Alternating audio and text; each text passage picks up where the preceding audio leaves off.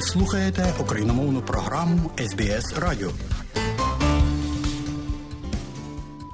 Далі в україномовній програмі Радіо СБС сьогодні вістки із рідних земель, з якими вас ознайомить журналістка Вікторія Березка. Слава Україні! Розпочалася 341-ша доба героїчного спротиву українського народу агресії з боку Російської Федерації. 11 місяців та 7 днів веде Україна свою боротьбу. Напередодні в неділю, 29 січня, виповнилася 105-та річниця бою під крутами. Бій українських воїнів проти більшовицької армії біля залізничної станції на Чернігівщині затримав ворога на 4 дні. Це був виграний час, необхідний для підписання Брестського мирного договору з країнами Четверного Союзу. Історичний мирний акт означав визнання самостійної Української Народної Республіки суб'єктом міжнародних відносин. Головнокомандувач ЗСУ Валерій Залужний написав у офіційному каналі в Телеграм, що українські воїни під крутами віддали життя, але захистили незалежність і вибороли міжнародне визнання для своєї молодої держави. Пам'ять робить нас сильнішими. Сьогодні ми гідно продовжуємо їхню справу. Як взимку 1918-го, так і 2022-го кращі з кращих стали на захист Києва та всієї України від російської навали. Попри день, насичений справами сьогодення, Володимир Зеленський разом із співробітниками офісу президента вшанував героїв Крут, поклавши квіти до пам'ятника під час урочистої військової церемонії і згадав у традиційному вечірньому зверненні до народу України. Я дякую усім, хто допомагає захищати наших людей від російського терору. Дякую кожному і кожній, хто хоробро захищає Україну в лавах наших сил оборони і безпеки. Світла пам'ять усім, хто боровся за незалежність і цілісність України в бою під крутами та в кожній іншій битві, які допомогли нашому народу зберегтися і здобути свою власну державу. Слава Україні! Вечірнє звернення президента Зеленського подамо, як завжди, наприкінці програми. А зараз до підсумків тижня. Основною політичною подією стало рішення країн-партнерів про передачу Україні танків Абрамс та Леопард 2 на додаток до раніше запропонованих Великою Британією челенджерів. Вже заявлено про намір на передання 321 танка різних марок. Окрім челенджерів, Леопардів 2 та М1 Абрамс мають надійти також танки Т-72 та ПТ-91 Тварди. Країнами-донорами готові стати Польща, Чехія, Німеччина, Велика Британія, США, Канада, Іспанія, Фінляндія, Норвегія та Марокко. Також обіцяно неназвану кількість танків Т-72 від Польщі, Леопардів 2 від Данії, Леопардів 2 та Stridsvagn від Швеції, а також AMX-10 RC та Леклерк від Франції. Загалом, якщо всі заявлені танки буде своєчасно передано, така кількість покриє потребу ЗСУ у цьому виді озброєння, як заявляв головнокомандувач збройних сил України Валерій Залужний у інтерв'ю виданню Економіст у грудні минулого року. Попередня затримка з постачанням полягала у вимозі Німеччини, аби Сполучені Штати першими надали Україні танки. Заступниця держсекретаря США Карен Донфрід в інтерв'ю албанській службі Голосу Америки пояснила причину згоди своєї країни.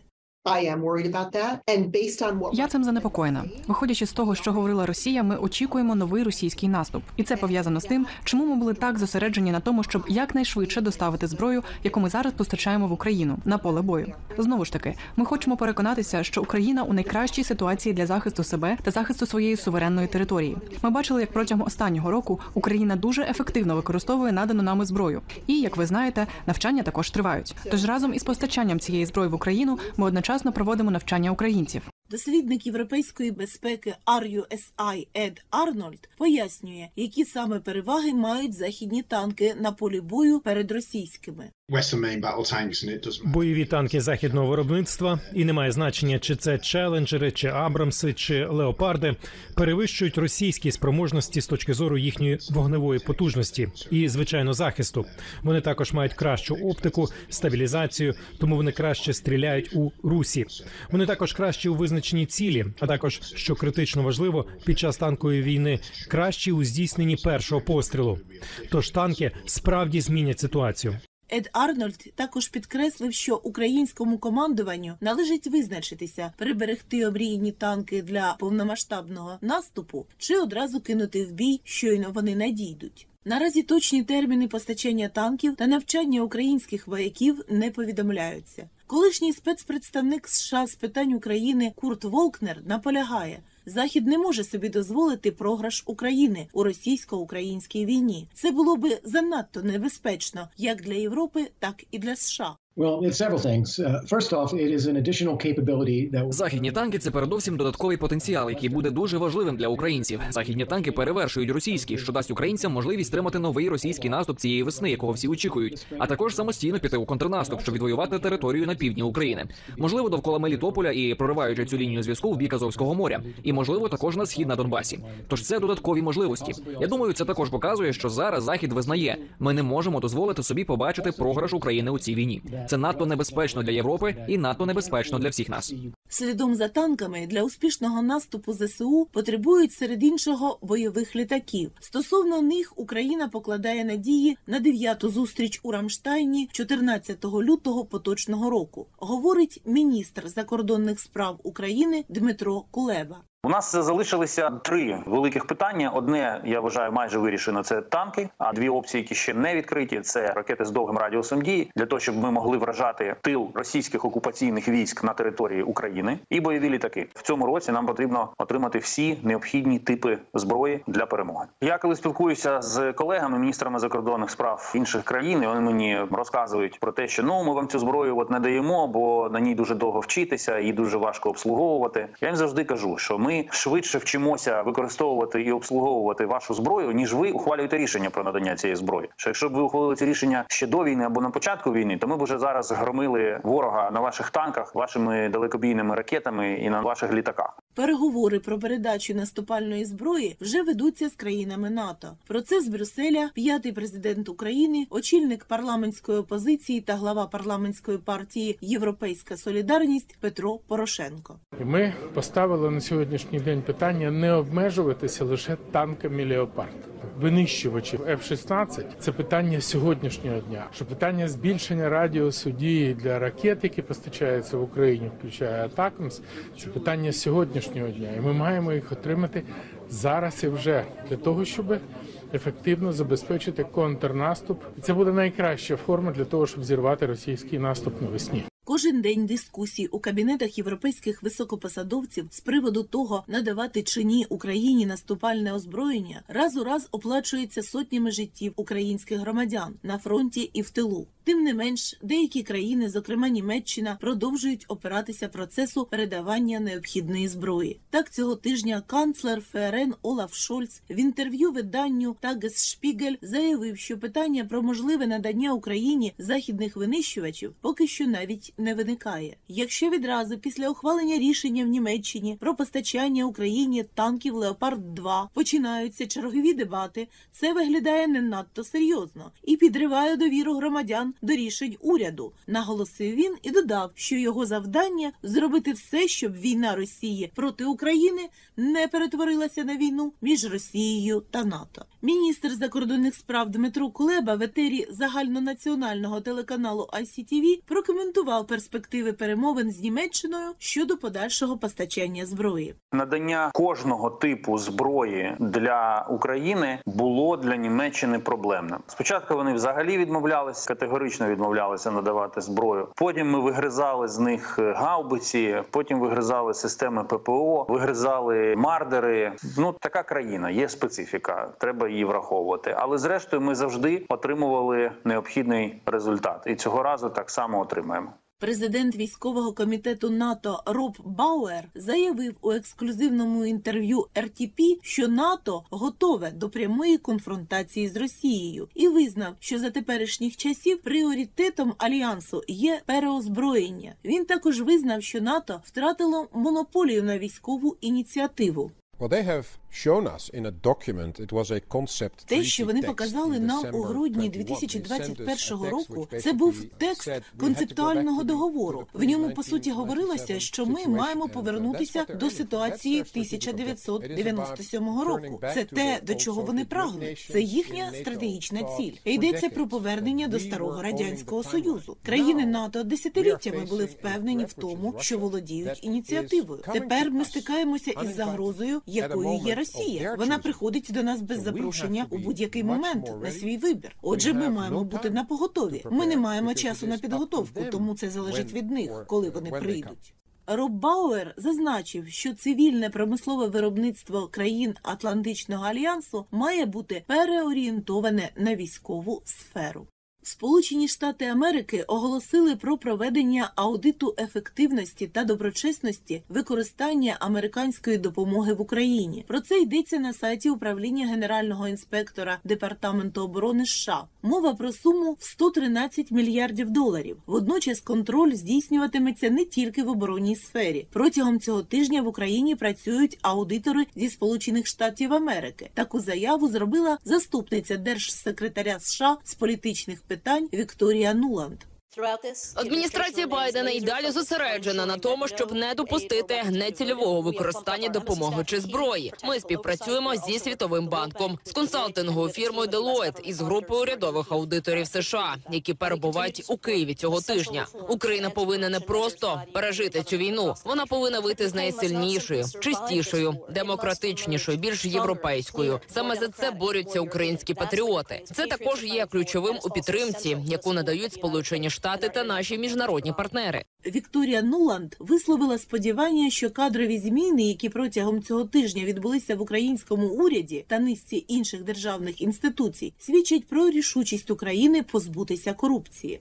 Нагадаю, наприкінці минулого тижня в Україні вибухнув гучний скандал, пов'язаний із закупівлею міністерством оборони харчових продуктів для сил оборони по завищеним цінам. У підсумку подав у відставку заступник міністра оборони В'ячеслав Шаповалов. Окрім того, звільнився з роботи заступник голови офісу президента України Кирило Тимошенко. Уряд підтвердив рішення президента звільнити одразу п'ятьох керівників обласних військових адміністрацій, а саме Валентина Резніченка з Дніпропетровщини. Олександра Старуха з Запоріжжя, Дмитра Живицького з Сумщини, Ярослава Янушевича з Херсонщини. Цих чотирьох керівників підозрюють у тісних зв'язках зі звільненим Кирилом Тимошенком. Що ж до звільненого керівника Київщини Олексія Кулеби, він отримав ту саму посаду, яку обіймав вище згаданий Тимошенко. 24 січня поточного року став заступником голови офісу президента України. Американський аудит потягне за собою далекосяжні наслідки для України. Вважає журналіст та політичний аналітик Віталій Портников. Час, коли можна було тринькати гроші для представників української влади, закінчується, починаючи час відповідальності, який закінчиться таким фіналом для багатьох цих людей, про які вони навіть не могли підозрювати, коли вирішили піти у владу. Це тільки початок. Ми побачимо повну реконструкцію всієї української влади, яка після закінчення війни буде всеохоплюючою, зазнає такого характеру, який навіть ми собі не уявляємо. Тому що і далі, і після війни цей український бюджет буде наповнюватися грішми американських і європейських платників податків, і ніхто не дозволить витрачати його на корупційні потреб. Набирають розголосу незаконні відпустки українських високопосадовців за кордоном. Так, через десятиденну відпустку в Дубаї втратив роботу заступник генерального прокурора України Олександр Симоненко. Через відпустку у Таїланді було виключено з парламентської фракції Слуга народу Миколу Тищенка. Нардепи від забороненої в Україні проросійської партії ОПЗЖ Наталя Королевська та її чоловік Юрій Солод написали заяви про складання мандатів після того, як перебралися до Дубаю. Також на пляжі в Дубаї було знято на відео очільницю парламентської партії Батьківщина Юлію Тимошенко з чоловіком і нардепа від ОПЗЖ Сото Мамояна. Про це повідомив журналіст-розслідувач Української правди Михайло Ткач у матеріалі Батальйон Дубай. Нагадаю, чиновникам та високопосадовцям заборонено покидати терени держави поза службовими поїздками протягом дії воєнного стану в Україні, говорить прем'єр-міністр України Денис Шмигаль. Виїхати за кордон для переговорів, для лікування, для догляду за неповнолітніми дітьми можна кататись на відпочинок. Ні. На жаль, є ті, хто на 12-й місяць війни не зрозумів цих базових речей. Тому було рішення РНБО, був відповідний указ президента України, і тепер є відповідна постанова Кабінету міністрів. Станом на 29 січня 2023 року у Чорному морі на бойовому чергуванні перебували 15 ворожих кораблів. Троє з них носії крилатих ракет «Калібр». Загальний залп складає близько 20 ракет. В Азовському морі ворог продовжував контролювати морські комунікації, утримуючи на бойовому чергуванні два кораблі. В Середземному морі було 10 ворожих кораблів, половина з них носії крилатих ракет «Калібр», загальний залп 72 ракети. Говорить начальник об'єднаного координаційного прес-центру Сил оборони України, капітан першого рангу Наталя Гуменюк. Море штормить, але ми спостерігаємо, що останнім часом, не зважаючи на певну навігаційну загрозу, вони все одно продовжують перебувати на бойовому чергуванні. Це може свідчити як про те, що вони намагаються продовжувати психологічний тиск на населення України і демонструвати свою присутність і готовність до ведення атак, так і про те, що готується дійсно атака на об'єкти критичної інфраструктури, зокрема, тому що ракети типу калібр є високоточною зброєю, і використовуються якраз за таким напрямком. Попри нещодавні заяви про відступ українських військ, все ще йдуть запеклі бої за Соледар і Бахмут, говорить полковник служби безпеки України Роман Костенко. Солидарно там було таке, що противник трохи просунувся, але ми майже повністю відновили позиції на Бахмуті. Без змін противник продовжує атакувати більшості малими тактичними групами, намагається протиснути саме живою силою. На Авдіївки Вугледар противник намагається витиснути наші війська для того, щоб створити собі подальші умови для наступу. Якщо вони це зроблять, це може відкрити їм шлях з півдня і півночі в районі Солидара щодо малих кліщів, щоб винудити наші війська відійти від е, безпосередньо Бахмута. Про загальний стан бойових дій дізнаємося з доповіді речника Генерального штабу збройних сил України Олександра Штупуна. Противник протягом цієї доби здійснив 24 обстріли з реактивних систем залпового вогню, зокрема і по населених пунктах, що неподалік лінії зіткнення. Є поранені та загиблі серед мирного населення. Високою залишається загроза авіаційних та ракетних ударів по всій території України. Противник продовжує вести наступальні дії на Лиманському, Бахмутському, Авдіївському та Новопавлівському напрямках. На інших напрямках обороняється на раніше зайнятих рубежах. На Волинському, Поліському, Сіверському та Слобожанському напрямках обстановка без суттєвих змін. На полігонах Республіки Білорусь триває підготовка підрозділів противника. Ворожих наступальних угруповань не виявлено. Разом з тим, противник не припиняє мінометних та артилерійських обстрілів по районах населених пунктів Хрінівка та Красний Хутір Чернігівської області, Волфини Сумської області та Одноробівка, Червона Зоря, Ветеринарне Стрілеча, Глибоке, Зелене, Нескучне, Тернова, Стариця, Верхнє Огірцеве і Вовчанськ на Харківщині. На Куп'янському напрямку ворог обстріляв з танків, мінометів, ствольної та артилерії, райони населених пунктів Дворічна, Вільшана, Піщане, Крохмальне, Берестове, Зелений Гай і Вишневе Харківської області та Новоселівське і Стельмахівка на Луганщині. На Лиманському напрямку противник обстріляв райони Макіївки, Невського, Кремінної і Діброви Луганської області та Тернів і Ямполівки на Донеччині. На Бахмутському напрямку вогневого ураження зазнали Спірне, Берестове, Білогорівка, Роздолівка, Бахмут. Дружба та Нью-Йорк Донецької області. На Авдіївському напрямку під ворожий артилерійський вогонь потрапили райони населених пунктів Водяне, Первомайське, Красногорівка, Георгіївка, Мар'їнка і Новомихайлівка. На Новопавлівському напрямку окупантами обстріляно Вугледар, Нескучне і Велику Новосілку Донецької області. На Запорізькому напрямку від вогню артилерії противника постраждали райони 14 населених пунктів. Серед них Времівка і Новопіль на Донеччині, Полтавка, Червоне, Гуляйполе, Чарівне, Новоданилівка і Новоандріївка Запорізької області та Нікополь на Дніпропетровщині. На Херсонському напрямку противник здійснив артилерійський обстріл передмістя та самого міста Херсон. Є постраждалі серед мирних жителів. За наявною інформацією із місцевих лікарень Каховки та Нової Каховки Російські російські окупанти вивезли усе медичне обладнання до Новотроїцького Херсонської області. Медичні заклади у зазначених містах окупаційна влада закриває всупереч раніше наданим обіцянкам. Персонал поставили перед фактом переведення або звільнення. Авіація Сил оборони протягом доби завдала удару по зенітно-ракетному комплексу противника та два удари по районах зосередження живої сили, озброєння військової техніки. Підрозділи ракетних військ і артилерії Сил оборони України в той же час уразили дві радіолокаційних станції ворога та склад боєприпасів. У неділю ввечері, 29 січня, на 94-му році життя помер український поет-шістдесятник, автор тексту пісні Два кольори Дмитро Павличко. Про його смерть повідомив голова Національної спілки письменників України Михайло Сидоржевський. Мені щойно про це повідомив Богдан Горинь з посиланням на доньку письменника. Світла пам'ять і царство небесне, шановний і дорогий Дмитре Васильовичу, написав на своїй сторінці у Фейсбук Сидоржевський.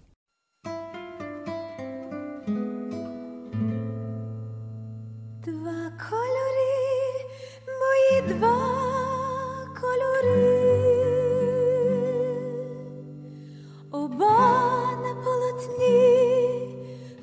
душі мої оба, два кольори,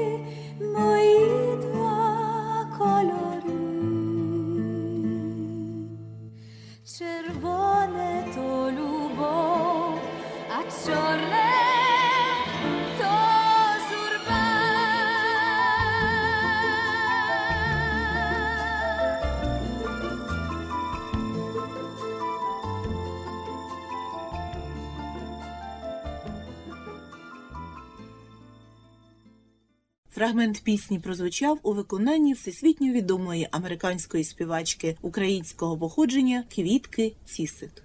Випуск новин добігає кінця. До вашої уваги повний виклад вечірнього звернення президента України Володимира Зеленського за підсумками 340-го дня з моменту повномасштабного військового вторгнення Росії на територію України.